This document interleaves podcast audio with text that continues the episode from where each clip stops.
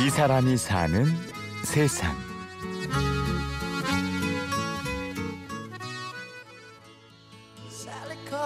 집도 많고 얼마나 부자입니까? 저는 즐겁습니다. 이- 내만큼 집이 더 많은 사람도 없습니다. 집에 한 50채 됩니다. 예로 들어가 돈을 따지면 이몇 억박 것입니까? 예를 들어 2억석이라도 돈이 100억입니다. 빚과서 잊고 다시 엮어야 제 길이와 역할을 다할 수 있는 지푸라기는 꼭 우리 사는 모습과 비슷합니다. 잘 꼬일 때도 안 풀어질 때도 있고 꼬있다가 풀어질 때도 있고 또고 예로 집 같은 거는 이제 예를 들어 습기나 비가 맞으면 썩어빕니다. 인생도 갖는 게라 예로 잘못되면 바로 썩어비는 식으로 사람도 마찬가지잖아요. 짚을 엮듯이 인생을 엮는 사람. 짚을 공예가 최호경 씨입니다. 내 소개로 그는 뭐할거 있습니까? 이제 지금 이제 사천시 곤맹면 수천리 봉맹로 176번지에 이제 살고 있는 최호경입니다. 나이는 65. 최호경 씨의 작업장에는 정교하게 지어진 50채의 미니 초가집과 600개의 작은 지게들이 주인을 기다리고 있습니다.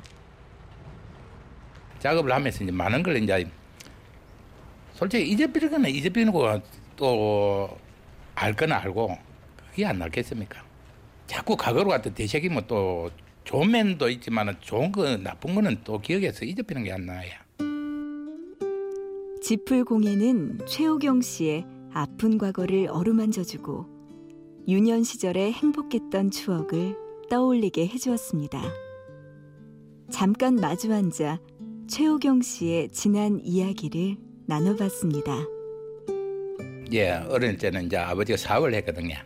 사업을 했는데 담수물 사업도 하고 이제 그랬는데 딴 사업에 손을 대가지고 그 사업을 몰라가지고 뛰어들기 들기 때문에 왕창 망해비세요. 제 어릴 때 보니까 빚받으러 하루에 37비가 오더라고요. 중학교만 졸업하고 일을 시작했습니다. 16. 또래 친구들에게 헌책 장사를 하며 야간 학교를 다녔습니다. 그때 이제 이게 아니다 싶어가지고 헌책 장사. 옛날 자습서나 교과서 이제 중학생들이 나올 때 있고 고등학생 나올 때 아니십니까? 그럼 그 시간에 막 타임에 맞춰가지고 이제 헌책 장사로 했어요. 헌책 장사를 하면서 그 헌책으로 공부를 예, 헌책으로 공부하고 헌책 팔고 그래 이제 저 조방 앞에 큰 데 가서 실 바늘 같은 거 가만히 넣어 나가 팔고 23살엔 리어카에 바나나를 싣고 다니며 팔았습니다. 그뭐 막걸리 한잔 먹어야 되겠더라고. 그냥 본심으로 그러더라고. 마- 말이 잘 안 나가지고요 전에도 했지만은도 그래도 또 리아카로 끌고 한다고. 예예. 그러고 이제 고향에 이제 아버지 어머니한테 그 소리 들려갈까 싶어서. 저 자식 나가가지고 직업도 없이 리아카 끌고 어? 시장에 돌아다닌다고 싶어서 예 그 진짜 그 소리가 들어갈까 싶어서 걱정을 많이 했어요. 그래 첫날 하니까 돈 천 원입니까 하더라고 다 팔니까 그 다음날 또 본전이 되더라고 그 뒤로 좀 해서 남아야 부모님에게 번듯한 아들이 되고 싶었습니다. 그럴수록 돈벌이에 집착했죠. 채소 행상을 끝으로 내 가게를 열었을 때 이제 모든 불행과 맘고생은 끝이 난 줄 알았습니다. 한 10년 전에 이제 큰 사고 났거든요. 차가야. 그래 병원에 한 두 달 입원하고 아 그만 이제 말아야 되겠다 싶었대요.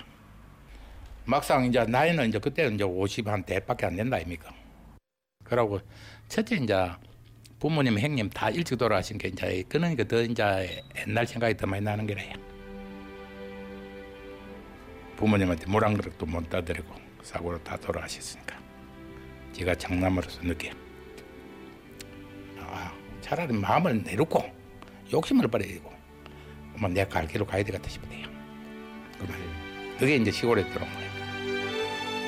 삶에 대한 깊은 회의와 원망이 매일 밤 가슴을 점여왔습니다. 무언가 하지 않으면 견딜 수 없을 만큼 지푸라기라도 잡는 심정으로 시작한 것이 바로 지풀공예입니다. 세상 원망을 갖다 이제 주어진 내가 이제 너무 억울하다고는 이런 생각이 들지요. 왜요? 갑자기 그런 다 일로 당하니까 왜 당해야 되는데 나는 그렇게 살아야 되느냐? 와 어겠습니까?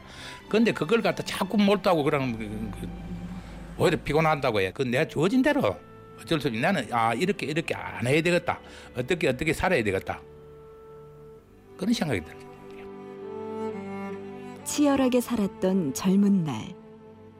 환갑이 넘어서야 향수로 엮은 초가집 50채에 둘러싸여 작은 행복을 찾아가고 있는 최호경 씨에겐 내일이 아니라 오늘 하루가 참 소중합니다. 예, 오늘이 제일 젊은 날입니다. 저도 이제 오늘 선생님하고 이렇게 방송하는 것도 내가 이참 생애 제일 좋은 날입니다. 오늘이 제일 젊었잖아요. 65에서는. 좋은 거라야. 내 마음을 갖다가 항상 즐겁게 생각하고 좋게 생각해야지 나쁘게 생각하면 일하는 것도 절대 능률도 안 오릅니다. 안 좋으면 그렇 빨리 잊어비고 좋은 생각을 가지고 열심히 살아야 됩니다. 그렇게 생각합니다.